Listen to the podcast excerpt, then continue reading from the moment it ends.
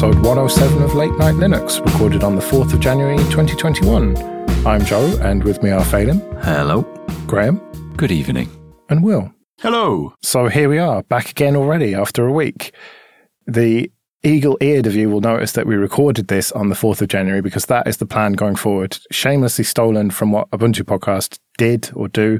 Who knows if they're coming back? No, no, no. They record every week. Oh, right. Yeah, of course. Yeah, yeah, yeah. They don't record two back to back for convenience. Uh, but yes, no. that's what we will be doing from now on. We will be weekly and we will be uh, recording two at a time. So this sort of episode B, the second episode, won't be particularly timely with news and stuff. Although I see you've managed to put some KDE corner stuff in this one because we didn't have time last week. Just a couple of notes.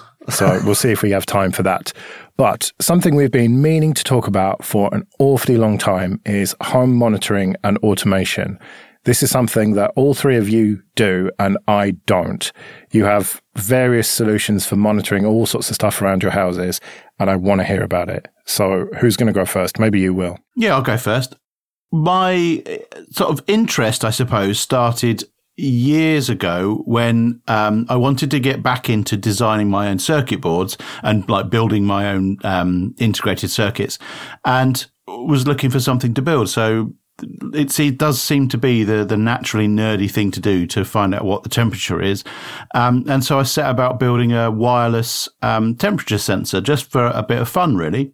So I built a few of these things and popped them around the house and then started gathering the, the data from them. And um, then I ended up writing a JavaScript library to plot them onto graphs. And then I migrated that to the Google Charts API. And then kind of it got a bit boring and I didn't actually do anything with that data. Um, and that's generally been the theme throughout is that I did, I gathered this data with expectations of doing something with it and then just never really bothered. Um, and then once the Raspberry Pi came along, or maybe, yeah, I don't know, I can't remember the exact time, but it must have been sometime around the, the Raspberry Pi coming out. I decided that what I wanted to do was build my own smart heating controller so that I could turn the heating on and off from my phone and rid myself of the constant struggle of having to change the clock once every six months to make sure that the heating turned on at the right time. Uh, and so I invested a lot of time and energy in uh, well, first of all, understanding the wiring plan for the the UK setup for boilers and um, thermostats and pumps and valves and all that kind of thing.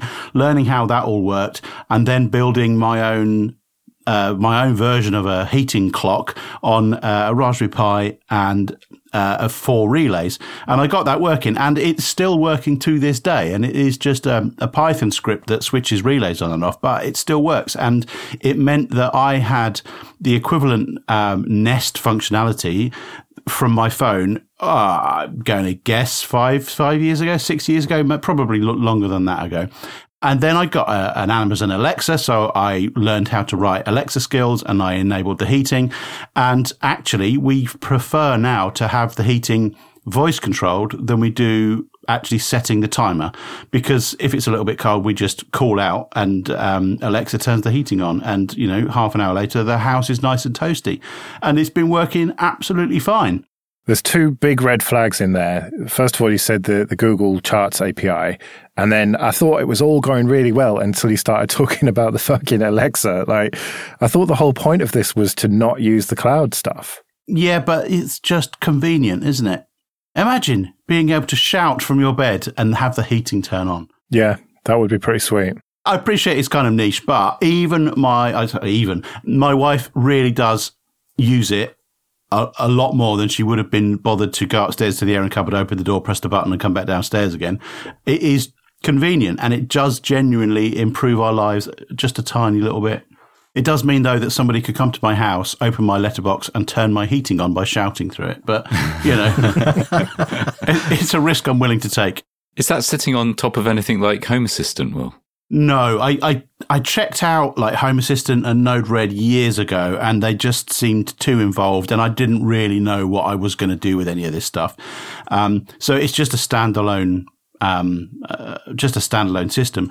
Although over Christmas, I did finally get around to setting up uh, Node Red, and I've started playing with that now, and I see the appeal of it. it. It's powerful and easy to use, so I'm quite well, quite excited about what I'll be able to do with it in the future. Did you actually have to wire into mains electricity with your shonky scripting skills? Yes. Yes, I did. Dear God. But you do fancy yourself the amateur Sparky, don't you, sometimes? I do. I, I, I think if I wasn't in computers and that, I would definitely choose to either be a plumber or a Sparky. Probably a Sparky because it's a bit drier. A plumbatrician. well, what you've done there is the intersection between plumbing and electrics, because most plumbers don't want to have anything to do with the wiring of heating systems, and most electricians don't either. So if this computing stuff doesn't work out, maybe this is uh, your niche, Will. Well, there we go. The design of the Y plan wiring setup for the, for heating is beautifully elegant and uh, and beautifully safe. Each component within the heating system is connected to the other components in the heating system, and so there are so many sort of fail safes and so many uh, ways in which the system protects itself. It's actually quite a nice, elegant solution. I don't know when it was invented. I'm guessing probably the 70s or something like that, maybe earlier than that. But it's really a nice piece of engineering. And once you sort of get to grips with it, it's uh, it's quite beautiful. As long as everything's RCD protected and earthed properly, I think you're generally going to be all right. Yeah, yeah, and it is. Probably. One motorized valve failure later. Boom. So, Phelim, you presumably were disgusted at the idea of using Google and Amazon. I was both disgusted and appalled, especially when it's in control of electricity. 220 volts of death is what that is. Just wait till it's like during a leap second and there's a, a outage at the Google data center and it causes all sorts of catastrophes. there was that uh, data center, was a Hetzner data center, I think in Germany that ended up spending about 30 megawatts of electricity because it was, uh, it failed over in a leap second or something. So yeah, no, um, I wouldn't touch anything like that. I have a heat pump that runs my heating system. And the beauty of that is it, it essentially gets turned on when it's cold and stays on for months and then turns off come spring. I track the temperature on all the pipes. So there's a hot water pipe comes out of that unit, goes into a loop in the tank, heats the radiators and then comes back. So I measure the difference between those two and then uh, the electricity of that unit as well. But I've never actually really done anything with it, but I've been hoarding data for a very, very long time with it. And so how are you monitoring it software wise then? What are those sensors plugged into? So I have a pie in the what do you call it airing cupboard or essentially we call it a hot press here, but there's no pressing of metal or any heat. okay. Bar that from the pipes that is in there, but it's it's where the the main uh, hot water storage tank is, and it's a closed loop system for anybody who cares. And uh, it's fed by a header tank in the attic for the cold supply, but it's essentially a large cylinder tank with a, a large loop in it, and it uses one inch uh, diameter hot water pipes. Uh, so a Pi sits in that cupboard with all that, and it's got probes up to all the uh, pipes, and it has a USB receiver for a current cost unit, and that clamp goes around my uh, live cable coming in from the electricity supply. So I have a match of what the unit is outputting, the electricity that's getting used. And uh, I also have a weather station then out the back garden as well. So I can kind of cross reference all those three things I have not. I have not determined any interesting information about these, but I do have a graph that I constantly look at where I would see the current electricity usage last year's, last week's, and two years ago, just to see kind of a on a same graph a, a current trending analysis to see if we're slightly less terrible at our heat insulation or better. And is that all just chunky Python scripts that you've written then? They are high quality, amazing Python scripts and they upload to my Python own 2. server. Uh, yes, there may be a lot of Python 2, possibly even some Debian 8, I think is the uh, newest Debian that might sit on the, one of the Pis. But that all uploads to my server uh, that's actually out in the data center and I run Graphite on that because a long, long time ago, I started using Graphite. I just I found it to be really reliable and simple and non too fangled timescale DBs like they are these days, but it does the job. Okay, this episode is sponsored by Linode. Go to linode.com slash late night Linux to get started with $100 free credit. Whether you're working on a personal project or managing enterprise infrastructure, Linode offers simple, affordable, and accessible cloud computing solutions that allow you to take your project to the next level. Simplify your cloud infrastructure with Linode's Linux virtual machines and develop, deploy, and scale your modern applications faster and more easily. Linode has 11 global data centers and provides 24 7, 365 human support with no tiers or handoffs, regardless of your plan size. In addition to shared and dedicated compute instances, you can use your $100 credit on S3 compatible object storage, managed Kubernetes, and more. I recently moved our website over to Linode, and it was easy and completely hassle free. The documentation's excellent, and I'm really impressed with the service. So go to linode.com slash late night Linux and click on the create free account button to get started. That's linode.com slash late night Linux. What about you, Graham, then? I think I might have maybe the mo- the most standard setup. I've got I've got a bit of a fetish, I suppose, for smart devices, and so I've got quite a lot of them. Whenever I've had to replace a bulb, I've bought like a, a remote control bulb. That I do have like a Hue hub, um, but we mostly don't have Hue bulbs because they're too expensive. But the Hue hub can talk via OpenWave to lots of different bulbs. Um, I've got pretty much everything I can get connected connected. So for heating, we do actually have the Nest, um, mainly because we've got underfloor heating here, and it takes hours to heat up to get to any kind of temperature. So the good thing with the Nest is that you can say you want it to be a certain temperature a certain time. Now, the Nest API was closed a couple of years ago. We talked about it, although I had a developer account, so you could still get to the API calls for the Nest devices, which does have a bit of a security issue. But they've, Google has recently relaunched a new developer initiative to give people access to the APIs, which you can use. Now, the thing that's different with mine is that for years, for three years, I used a home automation system called Domoticz running on a Raspberry Pi. I even main, still maintain the snap for that. It's it's a way of bringing in everything, and I've got like the printer connected. I've got a telephone connected. I've got it connected to the weather with scripts telling me when the daylight time is to turn the lights on automatically. It's connected to our doorbell. It's connected to some smart sockets that turn on some other lights. The top floor has electric radiators where I've put in um, temperature sensors, which then it gets turned on when I turned on different zones from the home automation software. You kind of link it. So I'm using software to kind of automatically manage these devices. And that's the good thing about using something like Domoticz is that you can say these devices are in this room and then you can set up certain conditions that say, look, if you're inside the house and the forecast is for the temperature to be cold, turn the heating on. Um, and I've done that. I've left these rules running for a long time and they really work well. We use heating oil. So we're not on the national grid out here in the countryside. So I have to monitor how much oil we're burning to uh, heat up the house. Um, and that's via an SDR RTL dongle that decodes the signal sent from a Watchman oil monitor, which sends the uh, sends a, a, a depth gauge reading basically every couple of minutes from the oil, tank, and that's just a dongle plugged into the Raspberry Pi and a simple script to turn that into a value that I can then push to Domoticz, but I've actually recently switched to Home Assistant. Um, I could give you good advantages on both of them, but Domoticz is really, really flexible, but feeling a little bit old. In fact, the app is paid for and doesn't work very well. Whereas the Home Assistant, I think probably because they're trying to sell the software as a service version, which is Hass.io, has a really great open source app. But everything I do, with the exception of the API calls, I try and lock into behind the firewall into into the house. So I also have an Amazon Alexa device, which which is actually really good fun. But I use a piece of software called HA Bridge, which is a Philips Hue Bridge emulator running on the Pi, which allows you to add kind of virtual devices in the home to pretend to be Hue devices so that nothing ever gets out to the cloud when you're making calls to turn on a certain light through HA Bridge, for example. But you do need to have a real Hue Bridge device that that then calls to send the right signal to the device.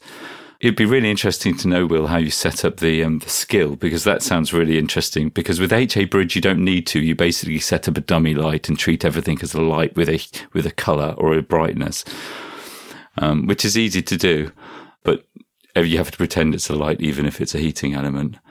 Other than that, it does get really complicated. But I find it it's really interesting when you go out, for example, and I've got the the oven connected and via Home Connect, which Jesus is a, Christ.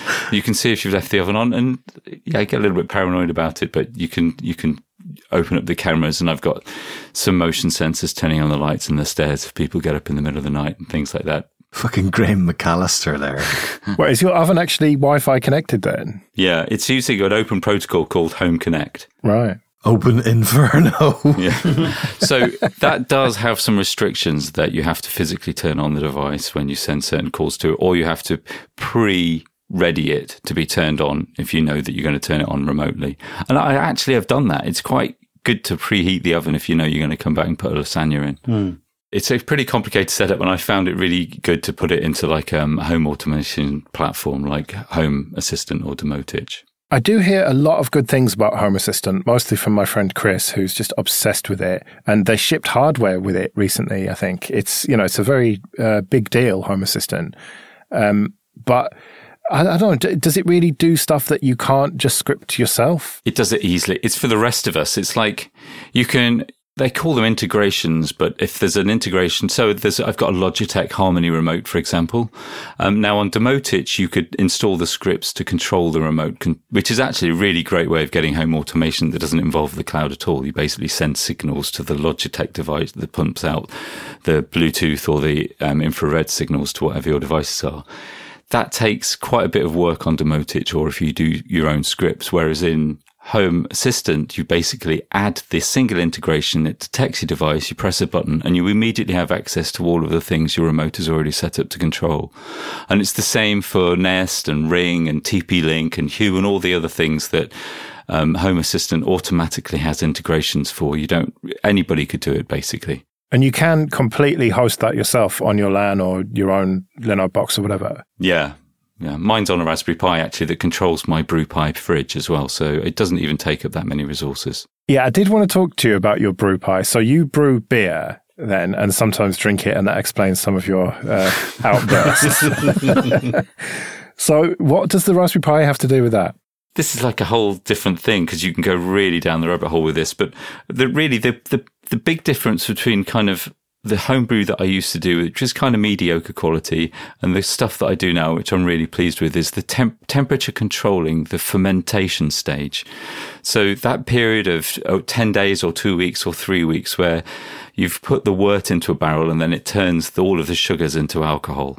The yeast has to work at a very specific set of temperature range and it doesn't any fluctuations in that and fluctuations over the course of the fermentation affects the quality um, by adding kind of side effects and other compounds to the beer. So if you can control the temperature of the fermentation, you immediately create much better quality beer.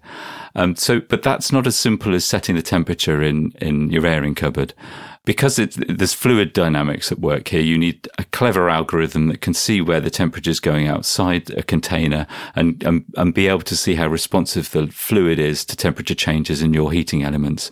So I've got this fermentation bin inside a fridge that has got a simple greenhouse heater that using the same relays probably that Will used, um, switch on the power for the heating element or switch on the power for the cooling element, depending on the temperature of the brew. And this is controlled by the BrewPi, which has got this clever fluid dynamics algorithm in it to make sure that the temperature stays within, like, I don't know, 10% of one degree centigrade. Bloody it's able hell, to do it. It's really, really effective.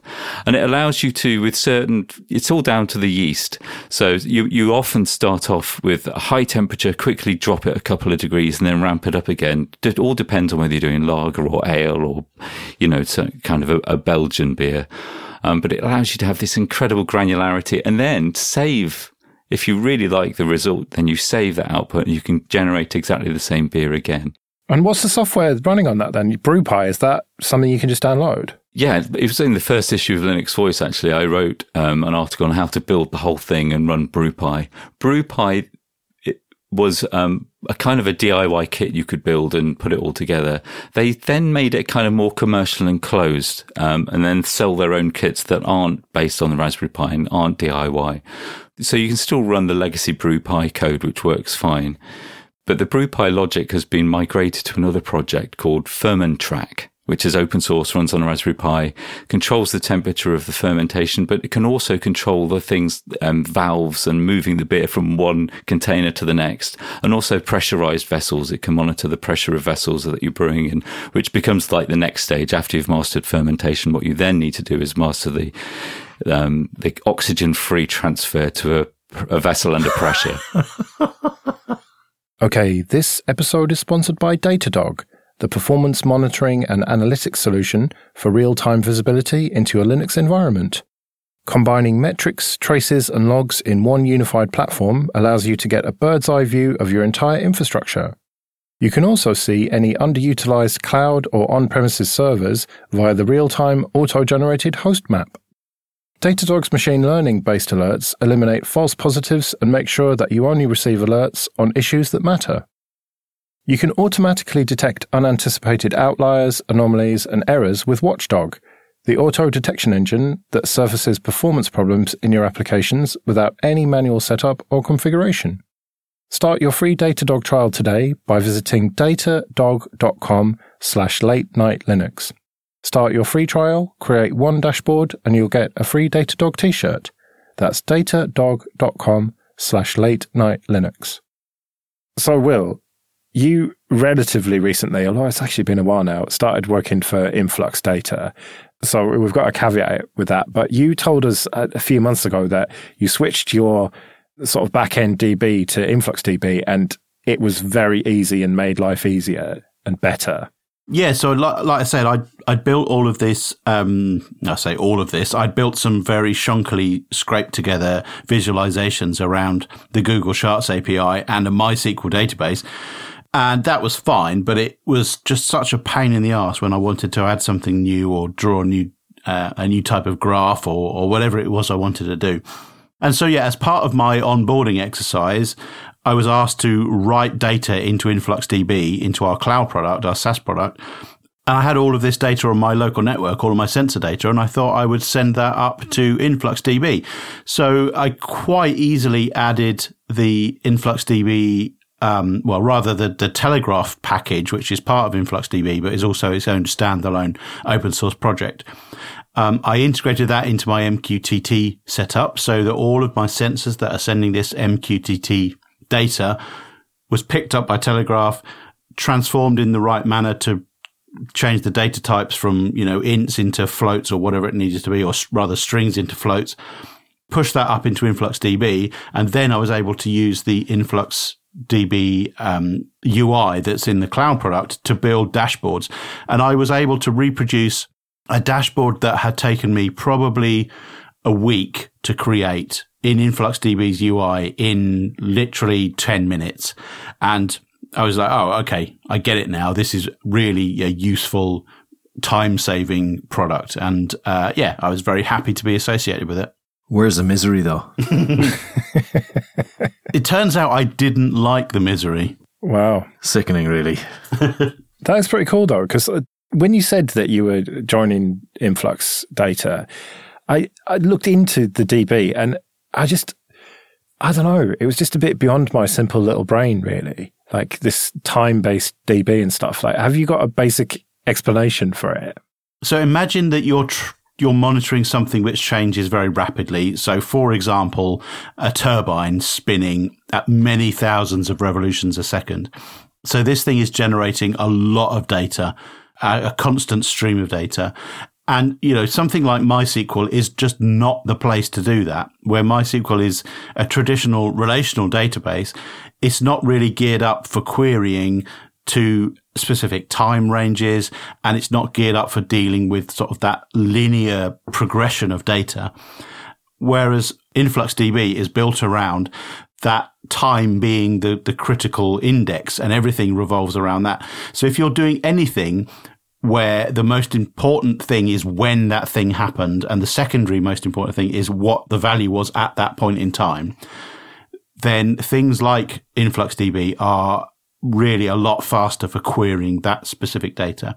And so wherever you want uh, a graph of values over time. So, for example, temperature during the day, as the day progresses, what the temperature was at particular times, then InfluxDB is, is designed specifically to make the query of that particular data very, very fast. And because that's the nature of the, the database, that's the, the way the UI tools have been designed is to build graphs for data which changes as time moves. which is just perfect for the sorts of things that I was monitoring. The data that was coming in was a, a temperature reading every couple of minutes or whatever. And so creating a graph of temperature over time was the work of about two mouse clicks and OK, and it was done for me. Um, and then it was on a, a, nice grid layout, and I could resize the size of the boxes, drag them to where I wanted them, and just easy. That sounds interesting. Have the other two of you ever tried InfluxDB then? No, I use Graphite with uh, its Whisper file format in the background because it's on my own system. And then I'd use Grafana, which an awful lot of tools would use as a front end to that to uh, allow the sort of graph creation and things like that. Yeah, no, I haven't. The um, the data logging and Domoticz is actually very, very good. Um, so I haven't needed any more than that. You can see f- quickly, for example, what your fuel usage was for this exact time last year and that kind of thing. I can picture that thing that dips yeah. in to measure that fuel as being a robotic arm off a mannequin that comes out with a camera on the end of it. And I'm really sorry if it isn't. It makes me very sad to think it might not be. I think it's Sonic. It's it's like a ping or something like that. The Sonic the Hedgehog in your oil tank. well, I think I'm convinced. I think it would help if I had a flat that was bigger than a box to monitor because I just need one temperature sensor really. Um, but yeah, I can see it if you uh, have a bit more space and you know different rooms, and especially that BrewPi stuff. That sounds uh, pretty interesting because it's what's always put me off brewing my own cider is I know it'll be shit, but if you can control all the elements of it, then that's pretty cool. So yeah, should give it a go. But yeah, if uh, you, dear listener, have uh, any experience with this stuff or any thoughts, or like me, think that uh, trusting Amazon in all of this is a terrible idea, then let us know. LateNightLinux.com slash contact. Quick bit of admin then. Thank you everyone who is supporting us on PayPal and Patreon. It really is appreciated, especially now that we've gone weekly. If you want to join the people who are already supporting us, then latenightlinux.com slash support. And remember, for $5 a month, you can get an advert free RSS feed. So that's uh, about four ish episodes a month now instead of just two. So it's even better value. And like I said, latenightlinux.com slash contact if you want to get in touch with us and tell someone about the show that's a great way to help us out. If there's someone who you think might be interested, then send them a link or just tell them to search for us in their podcast app or whatever. Really helps us out. And I haven't forgotten about the next community mumble get together. Uh, probably talk about that on the next episode when the date for that's going to be, probably towards the end of the month. Okay, this episode is sponsored by Learned. Sign up at automation.link and use the code Late Night Linux to upgrade and get 50% off a year's subscription to a new DevOps training site called Learned. The site covers the entire DevOps stack, starting with the basics of infrastructure as code, and includes almost eight hours of lessons on Terraform, Ansible, Jenkins, and loads of industry tips along the way. If you're interested in learning DevOps, take advantage of this offer by visiting automation.link and upgrade with 50% off with the code Late Night Linux. That's automation.link and the code Late Night Linux. Okay, very quick KDE corner before we get out of here then. Yeah, um, so Graham's prediction of last year about Matrix, well, there is a very cool way to try it out, and that's a very nice new uh, chat application called NeoChat for Matrix. Uh, it's a nice, albeit maybe slightly beta uh, client and um, it's a progressive sort of well, not it's a progressive desktop app, so it changes as it grows, so it can be used on the phone and on the desktop. Mm. It's not a horrible Electron app, so um, I would say give that a try, but don't expect it to be completely perfect yet. Okay, and KDE apps in the Windows Store. Yeah, just uh, sort of the annual go over of everything bar Krita, which I'd love to have the stats on Krita, but there's no ah, way the, to find That's them the main one. I know, I know. It, it does annoy me, but uh, there's a breakdown of the last 30 days and the overall statistics with Kate coming out at 75,000 roughly, um, and Okular at 69,000, and the, the rest are a bit less. Uh, just, I think it's quite interesting, especially if some of those apps would have been seen as sort of like second rate citizens. I think that's a fair decent number for a other OS running natively. So, um, yeah, I, I, keep meaning to, but I keep forgetting to ring, uh, to email the Krita developers and ask them if they'd give us some updates because it's been a while since. But yeah, worth a shot. And Nate did a highlights from 2020 post. He did, yeah. And really, you should wander through them. It's a very quick overview. Some great stuff in there. Uh, my my top take this year, I think, was uh, annotations in uh, the spectacle, the uh, desktop snapshot app, because I hate having to reopen Krita, funnily, because I can't use it. So uh, circling things with a red marker, job done. So uh, happy days there.